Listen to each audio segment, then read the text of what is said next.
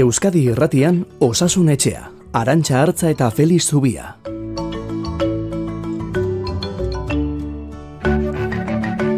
Kaixo egun on daizuela denoi.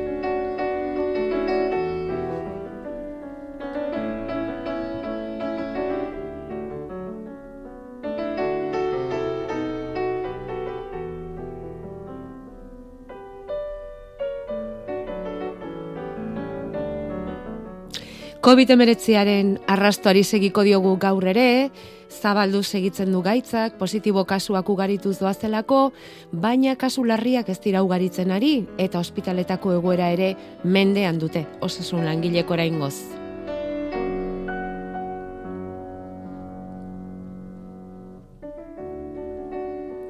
Eta osasun langile horietako bat da, osasun etxeko gure aditua, gure gidaria, noiz eta pandemia garai honetan bereziki Feliz Zubia Donostia Ospitaleko zainketa berezin uniteko zerbitzu burua egun on daizula Feliz Egun on Bueno, aurreko asteetan bezala joan da, hau ere, ospitalean? Bai, ez da bai? gora berarik. Ikusten ari gara kasuak e, gora doazela kalean, nabarmen.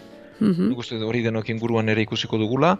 E, ospitaleratzen diren geixotan ikusten ari gara baita ere bestelako arrazoi bategatik etorri eta koronavirusa positibo ematea, hori bai. Ja, koronavirusak berak eragindako kasuak ba bere hortantxe mantentzen dira. Mhm.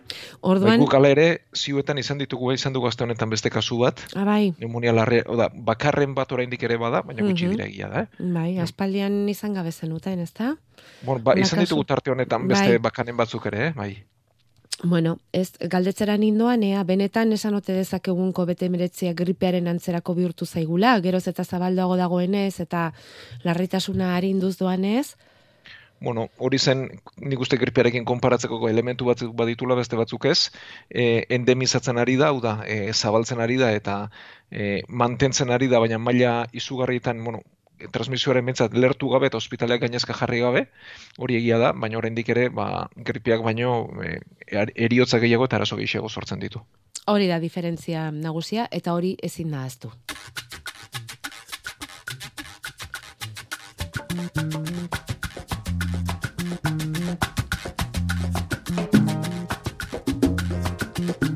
Bihartik aurrera badira pare bat urrats, normaltasunerako bide horretan jarriko gaituztenak. Lapurdi, Zueroa eta Nafarroa berean esate baterako, garraio publikoan ez da derrigorrezko izango musukoa, bihartik aurrera. Kutsatuko purua berantz ez, Frantzian eta ospitaleko presio ere txikitzen, osasun zentroetan bakarrik izango da derrigorrezkoa musukoa bihartik aurrera.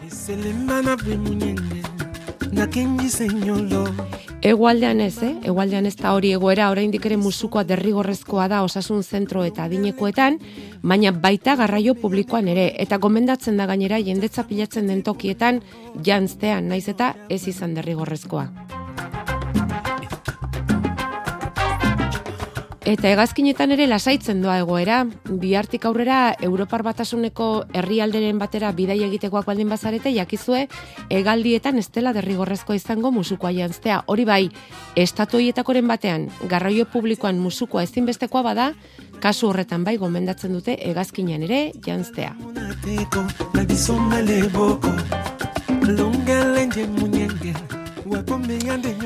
Bueno, ba, ikusten dugu Felix bagoa zela poliki poliki erlaxatzen, ez dakiguna da zenbateraino horrek pertsona zaurgarriak e, jartzen dituen arriskuan, ez da? E... Bai, hortxe gabiltza azte, azken azte huetan gauza berarekin, ez? E, kopuruak berak eta portzentajeak bez dira altuak, ez? E, baina ezin dugu aztu hortxe jarraitzen dutela, e, hildakoak ere hortxe mantentzen direz dira geisten, eta batez ere adinekoak, osasun arazo kronikoak dituztenak, eta immunitate arazoak dituztenak, ba, hauek dira arriskoan daudenak, ez? Eta hauek ikusten ditugu, eta hauek oraindik ere ospitalera datoz, eta hauetakoren bat hiltzen da, naiz eta proportzioan lehen baina gutxiago izan, bazkanean kopuru altuak izan da, ba, arrisko hor dago. FFP2 motako maskarak eh, gomendatu zen dituen, ezta? Maskara barrualdeetan kentzea erabaki zenean eta hori behintzat babes hori behintzat e, gomendatu beharko zaio oraindik ere bazaurgarrien eremu horretan sartzen direnei, ezta? Bai, denbora batean mentzat bai, ikusi bitartean bilakera nola den, baina kalean daukagun transmisioarekin, ba, pertsona hauek arrisku handiago izan dezakete eta hori gomendatuko genuke. Gure WhatsAppa 6 sortzi sortzi 666 000. Eta gai honi lotuta, inmunoeskazia sortzen dion gaitza duela esanez idatzei digu entzule batek. E, proba serologikoa egin du eta COVID antigorputzak oso altu dituela gertu zaio, hala ere txertu hartu egin beharko alnuke galdetzen dizu Felix. Laugarren dosi hori jarri egin beharko alnuke, hala jakinik antigorputz asko ditu dela, udazkenera arte itxoin izan ere aurreko astean esan bai genuen udazkenerako txertuak zehatzagoak izango direla, ezta? Bueno, espezifikoagoak aldaera berrientzat, ez? Oda, e, oraindik ditugun txertoak, ma lehen e, txinan azaldu zen lehen aldaeraren arabera sortutako txertuak dira, ez? E, orduztik e, bi urte baina gehiago pasa zaizkigu, aldera berriak sortu dira eta lehen txertuarrek batez ere kasu larriak eta eriotzak galerazten dituen arren, ba ikusi dugu e, zein den, e, bueno, bestelako arazo, e, transmisio baintzat ez dutela eteten, ez? Hala ere, e, bueltaturik adinekoen eta immunitate arazoak dituztenetara, bueno, zer ikusi zen? E, hori da baintzat, e, iazko udazkenean ikusi genuena, ez? Bueno, iazko udaberrian, oda 2008 bateko udaberrian, txertatzen hasi ziren, eta batzuentzat nire ustez berandu egi, baina, bueno, mentzat, lehenik eta ben txertatu zirenak, adinekoak eta immunitate arazoak zituztenak izan ziren. Eta ikusi zen pertsona hauetan, hau da, adinekoetan eta immunitate arazoak dituztenetan, askotan, etzela antigorputzik sortzen, edo sortze baziren gutxiago irauten zutela. Eta hau, ikusi zen 2008 bateko udazkenean, orduan delta aldaera genuen, eta orduan ikusi zen adinekoek eta berriz diote imunitate erasoak dituztenek hirugarren dosi bat behar zutela. Gainontzekoetan ez da frogatu. Bueno, hirugarren dosi hartuta dago eta gauza da zenbat iraungo du da e, berriz ere gauza bera gertatuko altzaigu. Ez? Immunitaterik sortu ez edo lentxego desagertuko alda. Eta hortan oinarritzen da laugarren dosi baten beharra talde hauentzat. Eta immunitate erasoak dituztenentzat dagoeneko hasi dire esaten laugarren dosi bat beharko dela, baina aurrekoaren antzekotasunez, oraindik ere tarterik ez delako izan benetan eurtzeko. Mm -hmm. Orduan, antzekotasunez ari gara. Yeah. E, berak antigorputzak baditu, bentsat momentuan badakigu sortu dituela. Bai, hala dio. Eta itxaron, eta itxaron liteke. Mm Itxaron liteke ikusi arte zer gertatzen den, ez? Mm Eta nik uste, ba, udazkenera arte itxaron litekela, eta gero beti kontestu epidemiologikoan jarri beharko litzateke. Yeah. Hau da, izugarrizko lerketa balego ez? Eta kasu hau berriz ere gorantz egiten badute oraingan daudenean baino gehiago eta ospitaleratzeak ere gehiago izaten baldin badira orduan aurreratu egin beharko litzateke, baina gainontzean itxaroteko moduan dago. Eta bal dago jakiterik e, berak aipatzen duen eta proba serologiko horretan agertu diren antigorputz hoiek zenbat denboraz iraungo duten? Edo egongo diren aktibo? Edo ez dakiten nola esan behar den? Ba, ez... Hori ezin da esan, Gaixotasuna berria da, mm Eta orduan e, ez dakigu zenbat iraungo duten, ba gauza asko berriak dira eta ez dakiskigu. Aurrekoan ez, e, bigarren dosiarekin badakigu talde hauetan sei bat hilabetera edo desagertu zirela. Mm Eta hortan oinarritzen da ja. ustea hirugarren dosiarekin ere gauza bera gertatu litekeela, baina ez dakigu benetan. Ja, esan duzu bezala antzekotasunagatik, ez? Ari gara bai. jokatzen, baina ez e, benetan ala forgatua dagoelako, ez? Hori da, eta denborak ere ez digulako utzi formatzen, Hori da, denbora behar da hortarako ere, ez da, ariketa hori egin alizateko. Bueno, e, beti dago denbora txertoa hartzeko, ala ere, ikusita orain antigorputzak dituela, altu, ba, ez duk esan duzun ez da, egoerak okerrera egingo bali malu, e, pandemiaren egoerak alegia, beti dago denbora txertoa hartzeko, eta txertoaren e, efektu hori martxan jartzeko, ez da, orduan, ba, bueno. Berak e, ikusiko du zera baki hartu hortik aurrera e, COVID-ari lotuta eta zaurgarrien taldean legoken beste emakume baten galdera ere badaukagu, beira kirurogeita lau urte ditu eta idatzi digu esanez pankraseko minbizi izan duela, kimio tratamentua jaso, azken saioa 2008ko abenduaren hogeita maikan. Eta esaten du orain arte burua, besoa, kankak babestuta eraman ditut, jakin nahiko nuke, eguzkitatik alegia babestuta eraman ditu. Jakin nahiko nuke kimioak noiz arte izan dezaken eragina, noiz arte eskutatu behar dudan eguzkitatik. Eskerrik asko zuen saio lagungarriagatik eta iraun dezala urte askoan dio, zuen entzule amorratu bat, bueno, guk ere ala nahi genuke. eta bera entzule izatea, eta bera entzule izatea urte horietan denetan. E, galdera, bueno, honek ez du koronavirusarekin zer ikusirik, hau kimioterapiari lotua da, ez? E, kimioterapiak baditu beste albondorio batzuk, eta hietako bat fotosensibilitatea da. Baina hau ere zaurgarrien taldean egongo litzateke? Bai, bera bai. Baina galdera e, kimioterapia eta eguzkiari lotua dago, eh? Bai. E, orduan, e, berak galdetzen duena da, ea, azala, noiz arte babesten jarraitu behar duen, ze pertsona hauek eta kimioterapia mota batekin, edo batzuekin behintzat, e, eguzki gutxirekin izugarrizko erredurak egiteko arriskoan dago. Horre izaten zaio fotosensibilitatea. Eta behin tratamentua bukatuta, ba, eperten batean iraun lezake, baina esango dugu kimioterapiko horrek gorputzean dagoen bitartean, eta e, gorputzaren organoak ba, pixka bat berriztatu bitartean. Hau, botikaren arabera aldatu liteke, baina gehienez azte batzuk hilabete pare bateko efektu izan litzateke.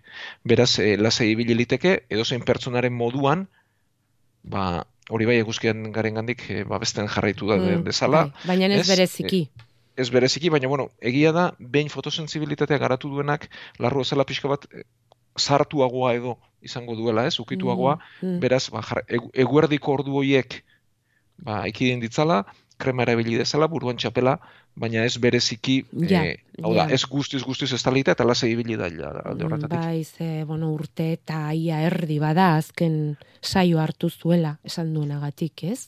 Hori da, bueno. orduan berez, e, beren mm. eragin horrek dezagertu eber luke, eta bai, batzuetan egia da, larroa zela, aulagoa gelditzen dela, ez? Gor, mm Gorputzeko beste organu batzu bezala, baina ez e, fotosensibilitaterik.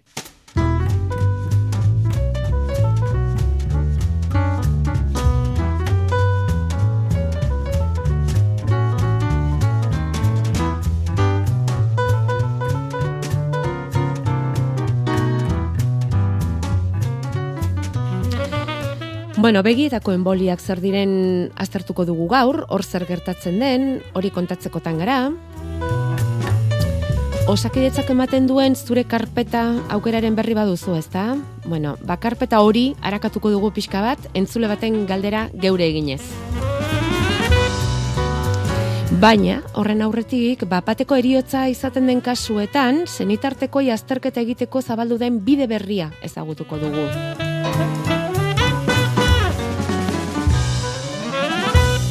Badakigu bapateko eriotzaren atzean gehienetan e, azkenengo kauza izango litzatekeela e, miokardioko infartu akutua eta hori ez da genetikoa berez. Baina batez be hildakoa gaztea baldin bada, badakigu hor portzentai bueno, konkretu batean badaudela horren atzean ba, kardiopatia edo aizutasun kardiologiko genetikoak direnak. Eta beraz, e, oso garrantzitsua da bere familiakoak ikastea. Javier Rekondo da, basurto ospitaleko kardiologia saileko medikua, eta bera kontatu digu osakidetzak eta medikuntza legaleko euskal institutuak eginduten hitzarmenaren bueno, ba, inguruan zertara doa zen. Itzarmen horri esker, hemendik aurrera ikertu izango dituzte, bapateko eriotza ziltzen direnen familiartekoak gaitz genetikoren bat balute ere, aurrez neurriak hartu alizateko. Bueno, e, bide honek ze aukera zabaltzen dituen, importantea den ala ezten eta zergatik, hori aztertu nahi genuke, Feliz Zubiarekin. Azteko igual, Feliz, esan beharko genuke zeri deitzen zaion bapateko eriotza, ez? Bai, bueno, e, bapateko eriotza esaten zaio, ustekabean eta golpetik, arnaza edo zirkulazioa eteten denean. -hmm. Egoera oso oso larria da, ze ezer egiten ez baldin badugu bere alakoan eriotzara eramango gaitu, edo e, garun kalte larri batetara eta gero ondoren eriotzera. Eta gero, ba, pasatzen den minutu bakoitzeko, euneko amarreko aukerak galtzen da, biziraupena lortzeko. Beraz, horrelako egoera badenean, ba, lehenik deno jakin beharko genuke bihotz biriken berpizketa bat egiten, zeba diote, minutu bakoitza uneko amarreko galera da, bai. eta gero dezubrila gailuak zabaltzen eta erabiltzen. Mm Orduan, e, horri esaten diogu bat bateko eriotza, eta badiote oso gerta eralarria, eta bere hilkortasuna oraindik ere gure artean, behuneko irurogeita mar, irurogeita magosteko bueltan dagoen egoera bada. Orduan, e, horrelako bat gertatzen denean, sorburua jakin beharra dago, ez? Ja. Eta aztertu. Bai. Orduan, bere sorburu nagusia hogeita magost urtetik gora, ba, bihotzekoak izaten dira kardiopatia iskemikoa. -hmm. eh? e, bihotzeko arteriak izten dira, eta hor badakigu zorburuan ba, badaudela tentzio altua, azukarea, kolesterola, tabakoa, gainpixua, hori oso ezaguna dugu, ez? Bai. Baina, badira beste gatzuk horrelakorik izaten ez dena, eta batez ere hogeita urtetik berakotan, bestelako arrazoiak badaude. Eta arrazoi hauek batzuk jaiotzetikoak dira, beste batzuk ez. Baina mhm. batzuk jaiotzetikoak izan litezke. Bueno, beraz, horrelako kasu bat gertatzen zaigunean, bueno, pertsona bizirik erteten bada zorionez, azterketa ospitalean egiten zaio, mhm. eta eriotzer eramaten modu tamalez, ba, forensek egiten dute azterketa. Mm Zorburua garbi gelditzen bada, ba, familiaria saltzen zaio, eta ikusten da genetikoa den ala esten. ze sorburuz ba, jaiotzetikoa balitz eta familian bestelako kasuak badaude, hauek gertatu ez daitezen, desfibrilagailu bat jarri lekioke pertsona horri. Hada, badira desfibrilagailu ezargarriak. Ah, Larrua zalpean jarri eta taupada markagailuen antzerakoak txikiak dira, eh? Zentimetro gutxi batzutakoak, bihotzean elektrodoa jarri, eta eriotza gertatzen bada, ba, bere alakoan etengo luketen gailuak badaude. mhm. Beraz, hau jakin liteke, eta komeni da, zenideek ere jakitea, Ja, ba, horrelakori gertatu ez dadin. Orduan, protokolo bat lehen ere bazen eta egin dena da osatu. bai. Eta orduan, e, bizirik irteten bada pertsona ikerketa ospitalean egiten zaio, eta eriotza bat bada forenseek aztertzen dute. Mhm. Baina, askotan gertaliteke erentzizko gaitz bat izatea, eta arazoa ez egotea egituran, arazoa funtzioan egotea. Oda, arazoa kimikoa izatea. Eta horrelako bat bada, autopsian ez da ezarratzen emango. Ja, Beraz, egin behar dena, eta lehen ere egiten zen, baina egin dena dau zabaldu eta ondo protokolizatu, bai. egiten dena zeni, bueno, bai e, hildakori eta bai etxekoei, mhm. azterketa genetik, bueno, bestelako probak egin, Bai, azterketa genetikoak ere bai, eta ikusi ea jaiotzetikoa den ala ez den. Eta baldin bada, ba, gero kontsulta batetara bideratu, erabakitzeko, ea taupada markagailua behar duen ala ez duen. Mhm. Gainera irakurri dugu hau izaten dela bapatekoa, ez da? Ez errez sentitzetik eriotzera oso denbora gutxi pasatzen dela, hola, bapateko eriotza denean, ez? Bai, bai, hauek dira, e, bueno, da inguruan entzun izango ditugu, ez? Ba, lanera joan zen etxean, etxetik normala bitu zen, Hmm, lanean ari hmm, zela, hmm, bat batean etxe gelditu zen, ez? mhm, mhm. Edo, bueno, antzerakoak ez. Bai. E, orduan, Eta orain arte egin diren ikerketetan, orain esan duzu sistematizatuko dela gehiago ez da, baina orain ere ikerketak egiten ziren.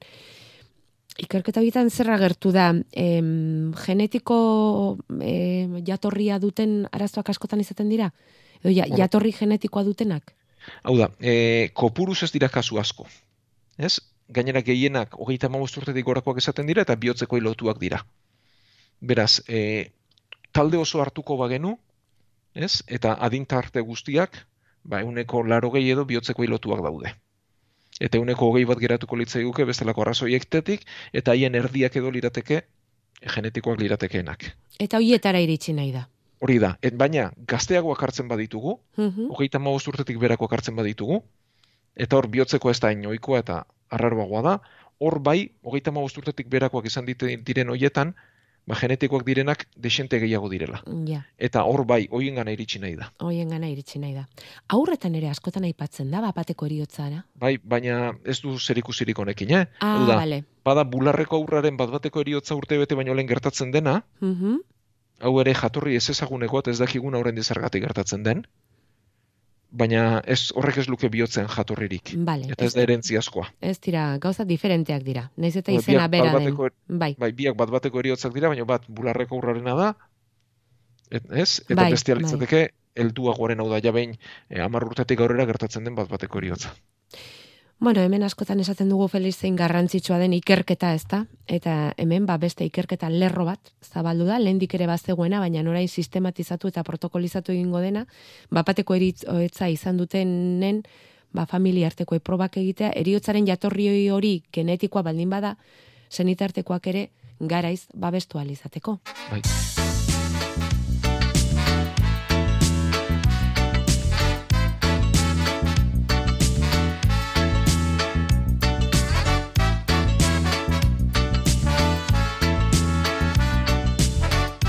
Osasun etxea. Igande goizetan Euskadi Gratian. You tried to close your ears, and you tried to close your eyes. Badakizu hemen ateak zabalik izaten dituzuela beti, bederatzi terdietatik amarretara zer esanik ez, baina bestela e, eguneko geita labordutan eta asteko egun guztietan, urteko egun guztietan ere bai zuen galderak jasotzeko beti prest. Eta hau da Juan Marirena. Berak eskuiniko begian, eskuineko begiko erretinan embolia izan du, orain dela ba, egun gutxi batzuk, badirudi hobetzen doakiola, baina galdetzen dizu Felix hori tratatzea posible ote den. Eta datuen artean ematen diguna da ez dut kolesterolik, ez da presio arterialik ere, begiten txioa bai, baina kontrolatuta neukan embolia izan nuenean. E, zerbait ikusten dut, baina ezin dut irakurri, eta zain garrantzitsu bat ukitu gabe gelditu zen.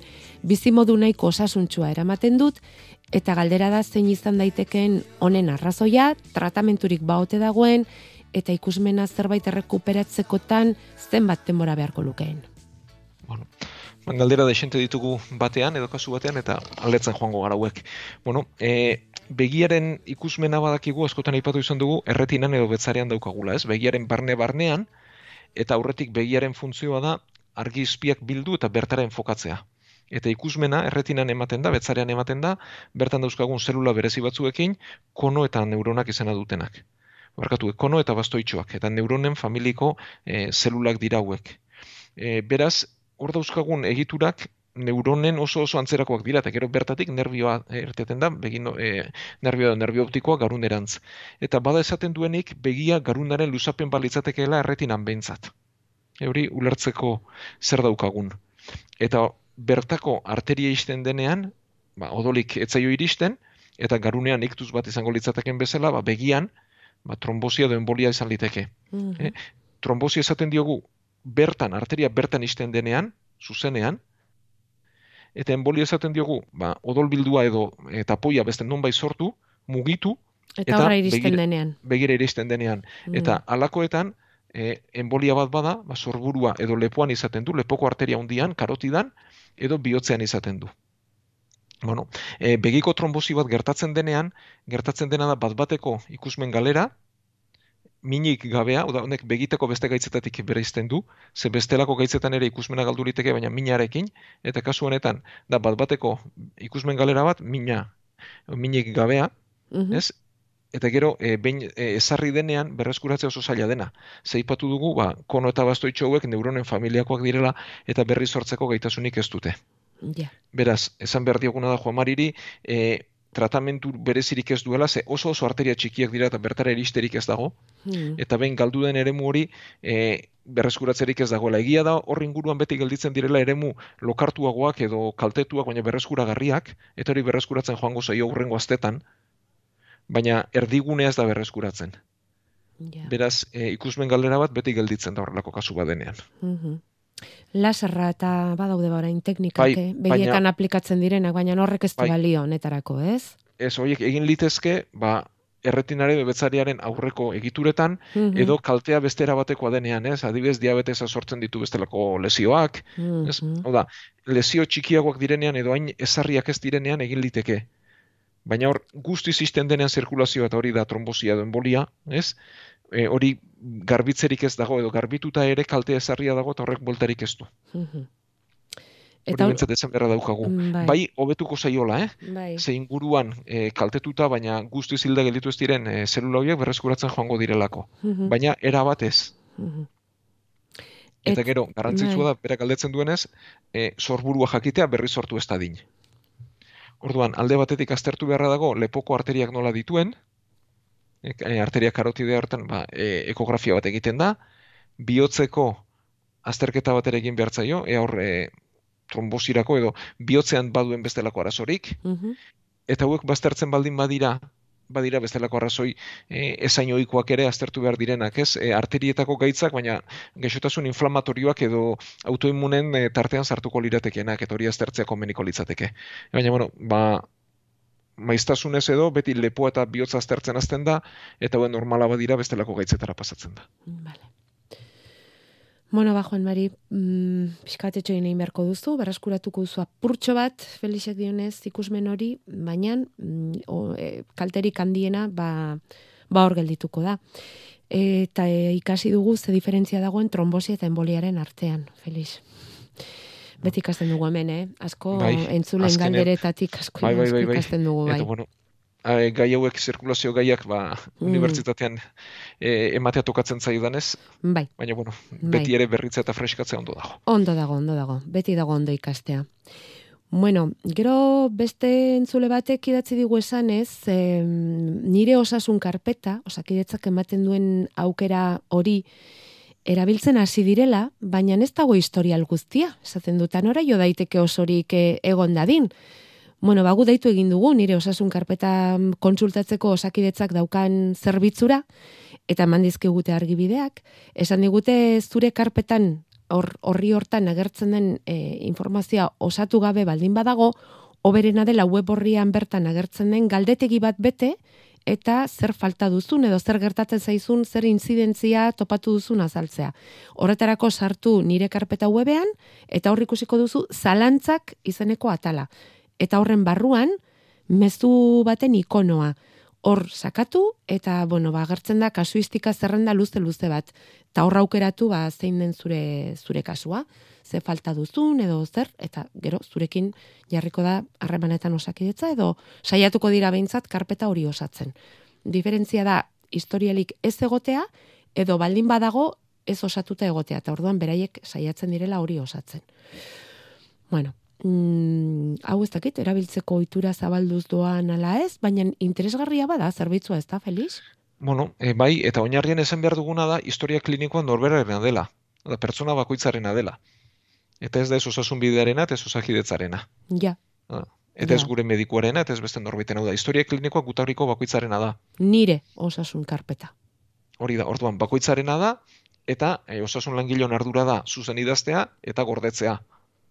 Baina norberak euki dezake eta erabili dezake eta kontsultatu dezake. Orduan, zerbitzu honek ja, e, denbora pixka bat badu eta hobetzen doa pixkanaka, ba, egiten duena da gure historia klinikoa ba, zarean jarri eta norbaitek kontsultatu nahi badu ba, erabili dezala eta hartu dezala. Egia da, e, historia kliniko oso ez dela beti izaten, e, batez ere hor badira atzeratutako e, gaiak edo aspaldiko kontuak direnak, ba, dokumentuak pixkanaka digitalizatuz doaz eta osatuz doaz, Mhm. eta gero baita ere egia da, bueno, izan litezke kontsulta pribatuan eginak eta horrez daudenak, Ja, horrelakoak ere izan litezke, eta gero, e, ba, atalen arteko koordinazio ere ez da beti uneko uneko izaten, ez? Hau da, ba, pediatriren hasi ginen, eta hor gelditu ziren dokumentu batzuk, ba, duela ez askor arte paperean zeudenak, gero e, helduen lehen mailako harretako dokumentuak egon litezke, eta batzu hauek ere paperean eta ondo gabeak, gero espezialista ezberdinak, e, pentsa eskualdeko ospital batean hasi eta gero beste ospital batera bagoaz, ez? Hau da, e, askotan integrazioa ez da erresa izaten, mm, baina horretan ere pausoak ematen ari dira, eta geroz eta osatuago dago. mhm, Eta nik uste, ba, entzulearen akatza hortik etor litekeela. mhm. E, entzule jakin dezaten, bada historia kliniko laburtua edo esaten zaiona. Hau da, e, gure historia klinikoak ba, atal asko ditu eta dokumentazio izkaragarri izan lezake, baina bada, e, nolabait ere oinarrizko historia kliniko esaten zaiona, ez, hor azaltzen dira pertsona horren e, alergiak, aurrekari nagusienak, ze tratamendu hartzen duen, ez, modu labur batean eta estandarizatu batean. Eta historia kliniko laburtu hau Europar batasunerako bat da, eta behin egiten denean eta e, hizkuntza batean egiten denean, ba, Europar batasuneko hizkuntza guztietara itzultzeko e, lanean ari dira, baita euskerara ere, ez? Modu e, automatizatuan sortu dadin, eta asko bidaiatzen duenak ba, horri izan dezan. Ez? Eta pentsa, ba, egun batean Polonian dabilenak, eta handikan ama egunera Errumanian, eta gero e, Alemanian, ba, izan dezala bere historia kliniko laburtu hori, hizkuntza guztietan, modu automatizatuan, eta bere nola esateko, ba, txartel moduan edo geratu dadin, ez? Eta hori ere proiektu oso aurreratua da, eta nik uste laizter ezagutzeko moduan izango garela. Aspaldi aipatu genuen mm, osasun etxean pandemia baino askoz ere lehenago hori egitekoak zirela, egia da. Felix aztua geneukan, baina bai, egia da, aipatu genuela. Gero itzulpenak eta nolakoak diren ikusi beharko da, eh? Eta ulertzeko... Ez, baina modu bai, automatizatuan eta geroz eta hobeak, eh? Bai, bueno, Bai, bai, bai. konforme. Zuk esaten baduzu, sinitxe egingo dugu, eh? Ba, oso ondo, ik- ikusten, aztua geneukan osasun karpeta ere, etorri zaigu eta ireki dugu gaur osasun etxean. Badakizue, zuen galderetatik asko ikasten dugu, bide asko irekitzen dizkiguzue, beraz, lasai jarri gurekin harremanetan, dauzkagun hainbat eta hainbat eh, kanalen bidez hor daukazu erantzun gailua, emaila ere bai, whatsappa, edo zein eta modurik eh, erosena, erosoena dena hartu, eta erabili lasai asko. Gaurkoz bukatu egingo dugu, baina datorren igandean voltatzeko asmotan, bai, ez Felix? Bai, baina izango gara, guztu handiz, eta mila esker, ba, zuen galdera, iradokizun eta proposamenengatik.